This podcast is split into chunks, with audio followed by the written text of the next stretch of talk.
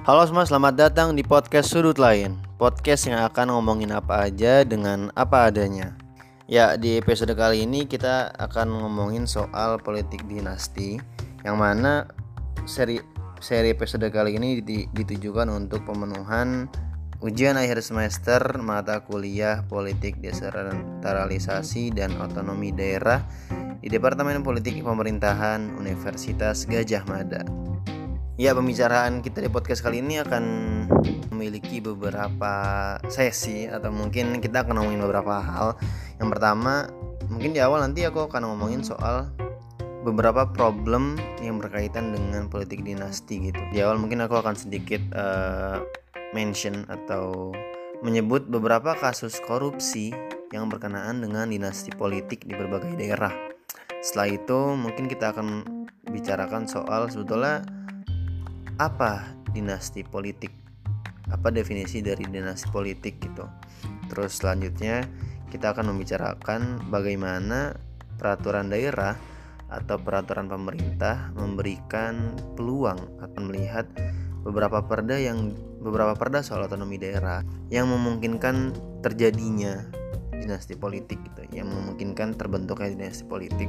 Terus di akhir mungkin podcast ini akan diakhiri bukan dengan kesimpulan tapi dengan uh, semacam penyampaian dilema gitu bahwa dinasti politik ini adalah berada di persimpangan antara hak demokrasi dengan korupsi politik seperti itu. Beberapa waktu lalu santer dibicarakan di berbagai media sepasang suami istri yang ditangkap oleh tim Komisi Pemberantasan Korupsi. Mereka adalah Ismunandar, seorang bupati dari Kutai Timur, beserta istrinya yang juga menjabat sebagai ketua DPRD Kota Kutai Timur. Saat itu mereka ditangkap dengan dugaan suap proyek infrastruktur di Kabupaten Kutai Timur.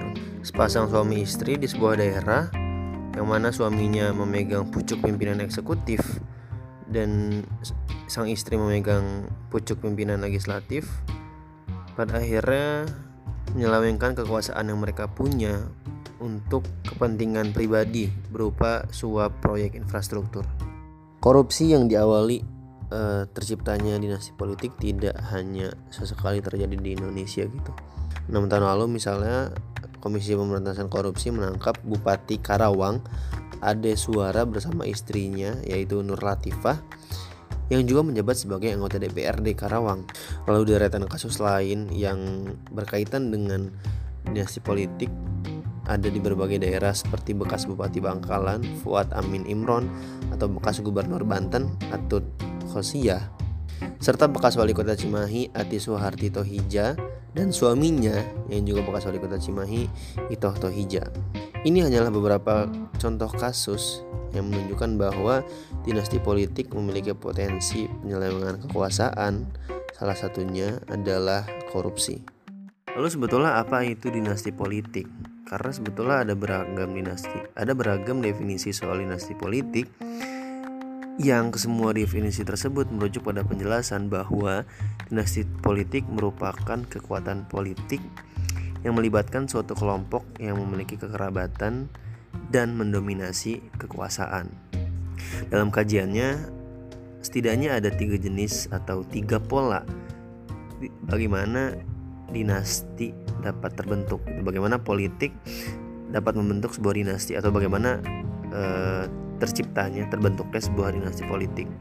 Yang pertama adalah jenis atau pola regenerasi. Dalam beberapa artikel bisa disebut uh, jenis atau pola regenerasi ini sebagai dia dianalogikan sebagai sebuah arisan keluarga di mana satu keluarga dapat meneruskan atau satu keluarga dapat meneruskan kepemimpinan di sebuah daerah secara terus-menerus gitu. Jadi misal jika periode sekarang seorang ayah berkuasa, maka periode berikutnya anak atau istrinya yang berkuasa. Dan terus seperti itu. Itu pola atau uh, jenis dinasti politik yang pertama. Yang kedua, ada jenis atau pola lintas kamar di mana dalam sebuah daerah, kepala daerah dan ketua DPRD atau pucuk pimpinan eksekutif dan pucuk pimpinan legislatif di sebuah daerah diisi oleh satu garis keturunan yang sama gitu atau diisi oleh beberapa orang dalam satu keluarga yang sama. Hal ini terjadi dalam kasus Kutai Timur seperti yang sudah disebutkan di awal. Pola atau jenis yang ketiga adalah dinasti politik jenis lintas daerah atau istilahnya political octopus di mana sebuah keluarga dapat menguasai jabatan strategis di berbagai daerah dalam suatu wilayah yang besar gitu. Makanya namanya political octopus atau gurita politik di mana sebuah keluarga dapat melebarkan jaring kekuasaannya terhadap beberapa daerah yang luas seperti itu.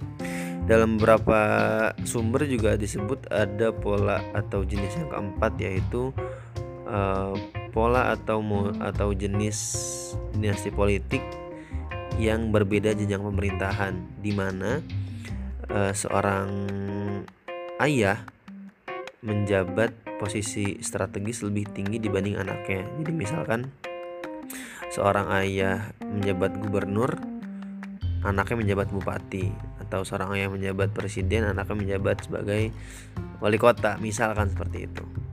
Selain jenis dan pola dari dinasti politik, kita juga dapat melihat beberapa bentuk dinasti politik yang ada dalam konteks politik kontemporer. Seperti yang telah dijelaskan oleh peneliti ilmu politik dan sosial Alfred B. Klubok dan Norman Wilensky dari University of Florida, Amerika Serikat serta Forrest J. Bergon dari University of Kansas, Amerika Serikat, mereka menjelaskan setidaknya ada tiga bentuk dinasti politik yang dapat kita lihat dalam konteks politik kontemporer sekarang ini. Yang pertama adalah dinasti politik yang mendorong keluarga lama untuk terus memegang kekuasaan yang diturunkan secara demokratis. Jadi eh, kekuasaan ini diwariskan kepada keturunan berikutnya yang seakan-akan terlihat secara demokratis. Yang kedua, bentuk yang disesuaikan dengan etika demokrasi modern yaitu mempersiapkan keluarga dalam sebuah sistem dan rekrutmen politik secara dini. Hal ini terjadi saat keturunan berikutnya disiapkan untuk dapat memiliki kapasitas-kapasitas yang membuatnya layak untuk menjabat atau memegang kursi kekuasaan di sebuah daerah. Kemunculan anggota keluarga pada periode berikutnya seolah-olah terlihat diakibatkan bukan karena faktor kekerabatan. Jadi nanti satu saat saat si anak terpilih dalam posisi strategis, dia terpilih bukan karena faktor kekerabatan tapi karena faktor politik yang wajar seperti kelayakan anak tersebut seperti itu. Dan yang ketiga, ada bentuk terbuka yang identik dengan otoritarianisme.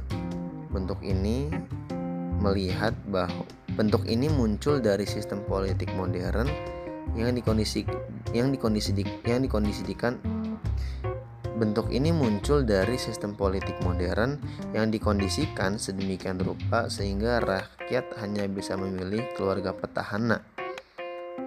Pemilu pada dinasti politik Pemilu yang menghasilkan dinasti politik dengan bentuk terbuka biasanya pemilu yang berbasis part yang berbasis mobilisasi bukan partisipasi seperti yang terjadi di zaman Orba di mana dinasti politik itu terbentuk karena pemilu yang dikondisikan atau diselenggarakan berdasarkan mobilisasi massa bukan partisipasi publik. Dalam negara paling demokratis sekalipun masih ada kemungkinan terciptanya atau terbentuknya dinasti politik seperti di Indonesia yang meskipun menganut sistem demokrasi tetapi faktor kekeluargaan masih menjadi aspek penting atau kental dalam kehidupan politik nasional. Kita dapat melihat kemungkinan tersebut dari sistem dan regulasi negara kita yaitu lewat Undang-Undang Nomor 23 Tahun 2014 tentang pemerintahan daerah dan UU terkait otonomi daerah lainnya yang memungkinkan terbangunnya dinasti politik. Konsep idealnya, otonomi daerah adalah pelimpahan sebagian wewenang yang dimiliki pusat ke daerah-daerah. Tapi dalam pelaksanaannya banyak muncul penyimpangan dari otonomi daerah tersebut. Di, antaranya adalah otonomi daerah ternyata dapat menciptakan kesempatan untuk para elit politik di daerah untuk memegang kendali penuh daerah tersebut yang mana hal tersebut menumbuhkan praktik dinasti politik dengan menempatkan anggota-anggota keluarga dalam sistem pemerintahan di banyak daerah. Data dari Kemendagri menunjukkan bahwa pada tahun 2013 ada sekitar 58 daerah yang terindikasi dikuasai oleh dinasti politik. Angka ini menjadi meningkat sebesar 61 daerah atau 11% dari total jumlah daerah pada 2015. Selain korupsi seperti yang tadi sudah dijelaskan di awal, dinasti politik secara pasti akan menciptakan ketidaksetaraan kemampuan peserta pemilu. Calon yang berasal dari dinasti politik memiliki keunggulan baik dari sumber daya, jaringan elit politik yang telah terbangun sebelumnya, yang telah terbangun oleh keluarganya, dan kekuasaan yang dapat menggiring pemilih untuk memilihnya. Hal ini seperti yang diutarakan oleh Ernesto Dalbo, seorang ahli politik ekonomi dari University of California, Amerika Serikat yang menjelaskan bahwa dinasti politik dapat menciptakan ketidaksetaraan dalam penyebaran kekuatan politik yang mencerminkan ketidaksempurnaan demokrasi. Jadi dinasti politik dapat berdampak langsung pada uh, kualitas demokrasi sebuah negara. Tapi di sisi lain, dinasti politik berdiri di antara persimpangan antara hak konstitusi setiap warga negara dan demokrasi yang terdegradasi. Meski tadi kita melihat beberapa dampak negatif daripada dinasti politik, tapi kita tidak dapat serta merta melarang dinasti politik karena pada dasarnya pelarangan pencalonan seseorang terlepas dari dia adalah seorang anak dari pejabat atau presiden sekalipun adalah pelanggaran hak asasi dalam berserikat dan berkumpul terutama dalam politik. Beberapa hal dapat dilakukan untuk mencegah dinasti politik yang akan berdampak pada kualitas demokrasi adalah diciptakannya sebuah mekanisme atau peraturan yang dapat menjaring calon kandidat sehingga menghasilkan jabat publik yang berkualitas dengan persyaratan seperti tingkat pendidikan, rekam jejak kinerja, dan rekam perilaku seperti itu. Jadi pada dasarnya praktik atau terbentuknya dinasti politik dapat dicegah melalui masyarakat yang teredukasi sehingga menghasilkan hasil pemilu yang berkualitas.